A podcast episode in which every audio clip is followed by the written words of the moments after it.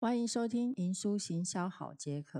这是一名不务正业的营养师、美容师，也是一名专业讲师、品酒师，那也是一个创业家。喜欢喝红酒，喜欢研究营养品，喜欢行销，熟悉营养产品的原料配方，协助过多家大型外商公司在保健产品的行销及销售，也利用减糖的饮食，让自己两个月瘦身了十二公斤。银书行销好解渴，可以在这里了解如何选择适合自己的保健品，以及营养品，还有保养品，以及健康的尝试，及作为企业者如何行销自己的保健品及美容品。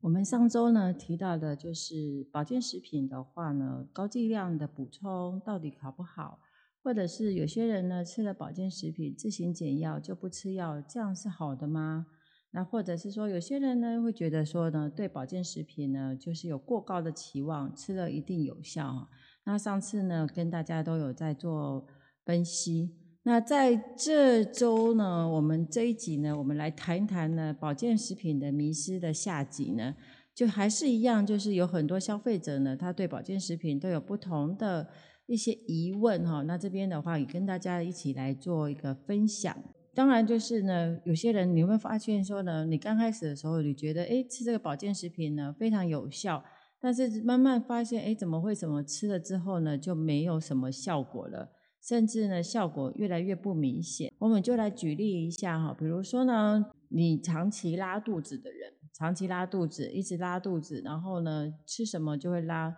那有些呃医生他会有时候判定为是什么肠燥症。那另外呢，有些人就是习惯就是会一吃东西就会有拉肚子的现象，甚至营养吸收没有那么好，所以呢就开始呃经过朋友啊或者家人介绍说哦你要吃益生菌啊，益生菌的话呢它就可以帮你帮助你肠道平衡哈，所以呢拉肚子就吃益生菌就好啦。所以可能呢有些。客户就觉得，哎，拉肚子呢，就是因为呢肠道益生菌的失衡所造成的，所以他的认知就说你要吃益生菌。那当然呢，如果说这样子拉肚子的原因的话呢，如果是因为益生菌所造成的拉肚子的话，当然吃益生菌就好。但是有些的拉肚子的状况呢，是因为我们的肠道黏膜发生问题，造成肠道吸收水分困难。然后导致的水泄，或者是呢肠道蠕动太过亢奋，导致肠内的食物呢并没有办法消化，而快速通过排出。有时候是肠燥症的关系哈，所以呢拉肚子有分有分为很多种，不是说我吃益生菌就会好了，他必须要去选择了解说为什么我会拉肚子。就像我刚刚讲的，就是有些人他是一紧张就会拉肚子，就是好比像肠燥症的状况。那肠燥症呢，一般是比比较属于像是精神层面的，就是这个人呢很容易紧张，就会有产生的拉腹泻、拉肚子的状况。所以如果当你遇到这样的状况的话呢，不是吃益生菌就有效，可能呢还是需要做整个身心灵的调整哦。还有就是呢，多摄取一些维生素 B 群啊，或者是维生素 C 啊。让自己的情绪稳定度呢比较好一点呢，然后再来就是呢，在上场之前，就是说呢，当你要可能要开会啊或上场之前的话呢，少吃一些食物，那这样到紧张的时候就会不会来拉肚子的问题。那有些人呢，可能拉肚子呢，去产生是过敏的问题，像重金属污染啊或过敏啊。那像这种的话呢，那当然如果你使用一些比如说抗过敏的益生菌哈，它就有达到一个效果。所以呢，其实选择益生菌呢，不是只是在做治疗，其实它还是做一个是肠道的平衡度。所以我们就来解释一下，就是说像这种急性腹泻啦、拉肚子啊，那益生菌呢，到底可以发挥什么双重的作用？就好比我刚刚讲，如果说你并不是因为肠胃道所造成的。呃，拉肚子的问题的话，因为是精神层面的话，那你可能必须要选择另外一种的营养品。但是如果今天你的肠胃道是因为的饮食过敏，或者是因为你的暴饮暴食而造成的拉肚子、腹泻的话呢，那当然使用益生菌的话就有达到效果。比如说呢，如果你使用的益生菌是属于比较高菌数的，一百亿株以上的话呢。它对我们的冲刷我们的坏菌的作用呢非常有帮助，所以如果你是本身呢食物摄取呢比较属于外食者的话，你可以选择一些的，就是益生菌，它的量数目比较多，所以它可以帮助你把你身体的肠道的坏菌呢给冲刷掉哈。那再来就是呢，除了冲刷之后呢，还必须要了解就是常住在肠道的益生菌。如何把它养活它？因为呢，常住在肠道的益生菌，这些好菌的话呢，它会产生的一些，比如说像乳酸啊、醋酸啊，可以协助这些肠黏膜啊，在肠道上面呢，会有形成一层保护膜来阻隔病原菌或跟病原菌的刺激。它相对的也可以缩短拉肚子的现象。所以呢，当我们在摄取这种益生菌的话呢，不单单只是补补充这些益生菌的成分。你可以选择一些呢，比如说它有益生菌啊，或益生元啊这些的，就是我们所谓的，就是维护这些常住在肠道益生菌的这些的营养素。那这样的话，你今天吃这些益生菌就可以保留在你的身体状况。好，那另外呢，有些人呢，他使用在选择这种益生菌呢，他只是看益生菌。他不会去看说这个营养品呢，它的功效在哪一些哈？因为有些有些益生菌呢是维持肠道平衡，所以我刚刚有介绍，就是说呢，如果维持肠道平衡，那你就单选出益生菌的成分就好。但是有些呢营养品呢，它不只含有益生菌，它还有含有一些的清泻的成分，它就是主要让你把之前的这些的肠胃里面的脏东西把它排出去，把它排掉。所以，像如果你看到这些营养成分里面呢，就是我们所谓的呃原料成分里面的话，不是只有益生菌、益生质、益生元的成分之外，它还有里面有含有一些像什么番泻叶啊、氧化镁啊、乳糖啊、芦荟素啦，或纤维啊、望江南呐。那这种人的营养品的话，它就不是只是让你止泻，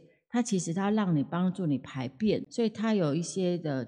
一些软便，让你可以有倾泻的一个功能，把你前置长期卡在你的身体的这些粪便的排出。所以，当你在选择这些营养品的时候，益生菌还是要看清楚它的一个成分。那另外一种情况的话呢，最近比较很夯的，因为疫情的关系，大家比较常在家里就会追剧啦、看电脑、看手机啦。那尤其是网购的非常盛行哦，所以呢，三 C 用品呢用的非常的多。那用的非常多的话，当然眼睛就会不舒服，所以呢，顾眼睛的营养品就非常夯哈，就非常红哈。所以呢，但是你会发现说，哎，为什么我吃这些叶黄素啊，这些的成分呢，吃眼睛的一个营养品呢，吃了一段时间五六个月，感觉不明显。但是呢，你刚开始刚开始吃的时候呢，眼睛呢比较酸涩呢，感觉就会明显改善，甚至呢，哎，觉得好像眼睛不会那么累了。可是吃到久了之后，发现哎，怎么现在吃没有感觉哈？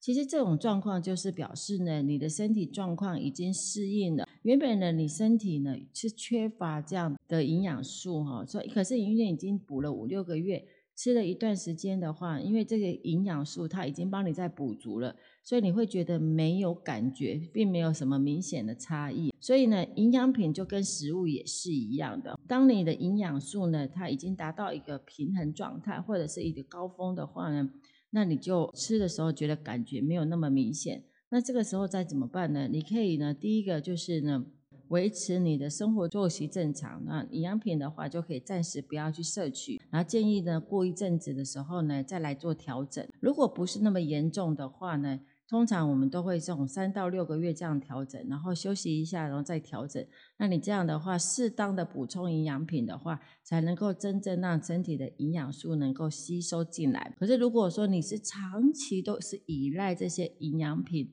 来去补充这些营养素的话呢？那可能就会长期处于这种比较属于高峰，就是说，呃，高储存量的成分。那你一下子如果你不摄取它，它就会降低，然后你的那个整个症状就会明显出来。所以反观回来，我还是建议说呢，除了营养品补充，还是在饮食上呢，要去多注意生活作息，都是要去做改变的。那另外呢，我们再来讲第二个，蛮多人在问的就是呢，那如果我长期吃保健食品，因为呢。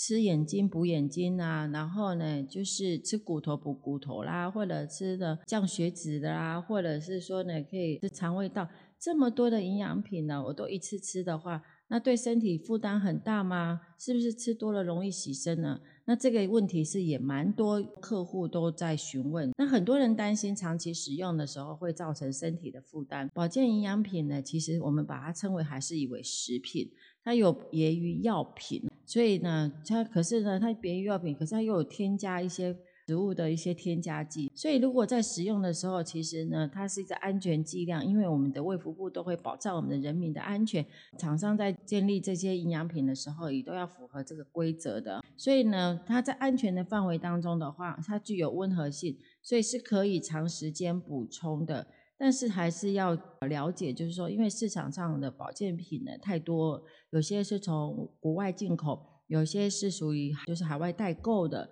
有些呢，可能是朋友自己自研发的给你，所以呢，当你要选择保养品的时候，营养品还是要选择第一个生产过程要透明化，再来就是要有检验的大厂产品哦，就是要有检验报告哈，有没有这些重金属啦、农药啦、西药啦、荷尔蒙的污染物的检验报告。再来的话呢，就是呢原料要透明化，就是它的原料是不是已经。把它写得很完整的，然后另外就是你要了解它的产地来源，然后如果是国外进口的话呢，要问他就是说你国外进口有没有核准字号，那这些都是对你有保障。还有再来第三个呢题目呢，诶，我可不可以头痛医头啊，忽略一整天的剂量，我想到再来吃，我不要按照建议量，我不一定每天都要去吃，我可不可以呢？有些呢销售人员呢，一听到顾客呢，他比如说抽筋啊，或者是呢。关节酸痛，他就跟他讲说呢，哦，你要吃呃含有葡萄糖胺的成分，或者是要吃钙片，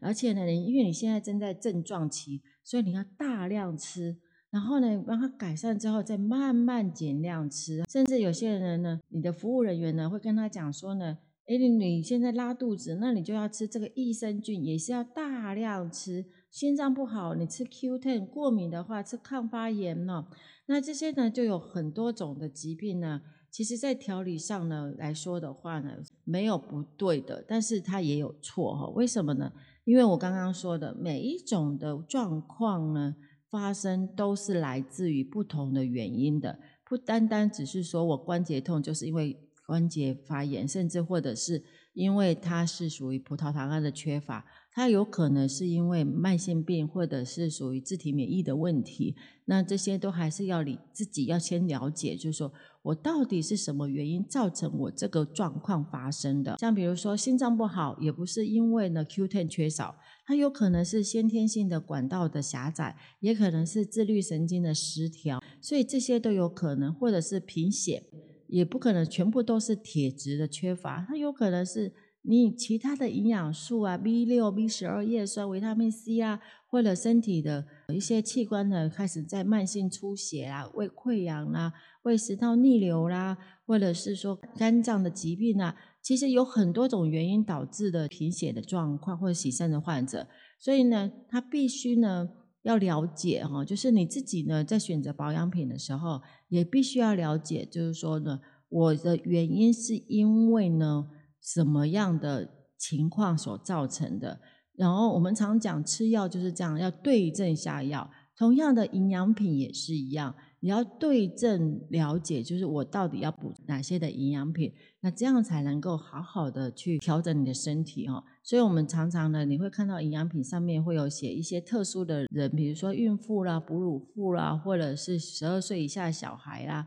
或者是重大疾病啊，必须要询问医师或营养师。专家的看法，它其实就是由第三方公认的、公正的来跟你建议说，你到底是可以使用哪些营养品。如果你对这些营养品还不熟的话，或者说你不了解的话，苏珊娜这边还是要建议，就是我们多咨询一些您的家庭医师，或者是您认识的营养师、药师呢，来帮您做建议。那这样的话，你会比较放心的吃这些营养品的。最后呢，来跟大家来谈谈，当你发现说呢，你买了一堆的保健食品的时候呢，开封之后，你会发现里面呢有一些，比如说的除湿剂，或者是一些保鲜剂，那这到底是要留还是不留？或者是呢，要不要放在冰箱？所以呢，有时候你要去看，好好的看我们的产品的标签上的注明。有些呢保健品呢，它需要去开封后冷藏；有些呢，它是需要放在室温底下，二十五度以西室温底下。那大部分呢都会告诉你说呢，它必须建议放在阴凉的干燥通风处，避免阳光直射。它的目的在于就是避免氧化，因为毕竟这些营养品都是活化活性的成分哦，所以如果说呢你放在比较潮湿啦，或者是比较阴热的地方的话，它就会比较容易长霉，或者是比比较容易就是养分就会挥发掉变质。还有就是呢，如果你啊营养品是随身携带的话呢，那千万不要放在车内，因为呢夏天呢很热，那车内的高温呢也很容易让产品变质。那另外就是呢，因为这些保健品呢，它有适合不同的年龄族群，所以呢还是要放置在孩童不易拿取之处。避免孩童误食。有有些营养品，它把它做成像糖果一样很好吃。那小孩子呢，他也不太会去了解这些标签。一看到呢这些的成分的时候，觉得好吃，他就把它吃完，也不知道整个建议量。所以像买这些保健品的家长们的话，还是要放在孩童不易拿取之处呢。那另外就是呢，拆封的保健品罐装里面通常呢都会有封口片。那封口片的话呢，或者是里面的还有一坨的塑胶纸或棉花，或者是除湿剂哈。那这些呢该怎么去做运用呢？如果是封口片的话呢，那因为你已经拆封了，失去封口保存的功效。所以你就直接丢弃就好。那拆封过了封口片，可能你会看到一坨的塑胶纸或棉花。那这种功能的话，是避免胶囊或垫片呢在运送过程当中的摇晃，破坏粒子的一个完整性。所以它起到一个缓冲的作用。所以呢，像这种塑胶啦、棉花啦，把它取出来的话，那你就把它丢弃。尤其是棉花，棉花它主要的功能，它会有一些也会吸水哈，吸湿。可是你已经打开，空气已经进去了，还是建议把它丢弃掉。那另外呢，干燥剂，你主要的目的是吸附包装内部的水汽，减少胶囊定状食品的受潮，避免的活性的减退发霉。那像因为这种干燥剂也是一样，因为你胶囊定状打开之后已经失去那密封性了，反复开启的话，也会让罐装里里面呢，呃，储存了很多氧气跟水汽。所以呢，干燥剂呢，其实放在里面的话，它的效用呢会减低。所以我们还是会建议说呢。放在里面的干燥剂打开之后呢，它还是要丢弃，因为它已经吸湿，它本身就是一个吸湿器。那你打开之后，它已经吸湿在里面了，所以它也是会会有污染，所以还是将这种干燥剂丢弃，不需要留在一个瓶内。好，那我们将来帮大家来复习一下，保健食品呢要放在阴凉处。那像里面的封口片啊、缓冲纸、丢干燥剂啊，要丢弃；盖子呢要关紧。然后最后呢，我们来补充一下，就是如何正确的补充保健食品的一种正确的态度。第一个呢，有需要再补充，它跟我们的食物也是一样，因为你有需要它，你再来补充，而不是呢。一直就是把它当成零嘴一直在吃，那这个还是呢，跟食物也是一样，就食物吃多了，因为热量会发胖。那保健品也是一样，吃多的浓缩的这些营养素也会产生的副作用，所以有需要再补充。再来第二个呢，不要去过度期待，不要认为它可以取代药品，其实不对的。它跟食品一样，都是在做一个调理你的身体的营养。所以你可以跟食物呢一起来搭配，也可以然后跟药物呢来一起来辅助的作用，但是不能够丢弃药物。所以第三个就是说呢，不可以取代传统的医疗，有病还是要看医生。第四个呢，就是不能够取代健康的生活跟饮食。最重要的健康呢，不是靠营养品来获得健康，还是要有健康的生活跟饮食。那第五个呢？我们有个体化的差异。什么叫个体化呢？有些人吃的很有效，有些吃的没有效。那是因为因应不同的体质，所以你必须要自己了解你自己的身体状况，去做你适当的选择，你适当的保健品。那第六个，当然，如果呢你有一些慢性病或重大疾病或者年龄的问题的话呢？还是建议呢，咨询专业的医疗人员。呃，咨询专业医疗人员呢，会让你自己的本身的吃的营养品更有底气。所以，请记得做保健营养品只是辅助，在日常的饮食当中，主要还是营养素来源，以天然的食物原型的食物为主。当有摄取某样不足的营养素的时候呢，我们再来做选择。那再来还有就是呢，有些人呢可能比较挑食啦。或者是说呢比较属于精致化的饮食啊，他没有办法去选择这些的正规饮食的话呢，那你可以选择一些营养品来去补充你不足的。那再来就是呢，你市场上呢，因为你有时候你会吃到一些高油高盐精之类，或者是你平常的生活习惯。或者是工作的问题，要长期处在高压的状况之下，这个时候呢，也可以建议考虑呢，使用一些营养保健食品。最后呢，吃保健食品呢。可以补充我们呢不足的饮食当中不足的营养素，但是它不能够去取代你的正常的生活作息跟饮食习惯，所以不要把保健食品当做你的良药，全部都要考量在里面呢，才能够真正的维护好一个健康的身体。感谢您收听这两集的保健食品的迷思，如果觉得它对你有帮助的，欢迎转分享，也继续收听接下来的节目，我们下次见哦。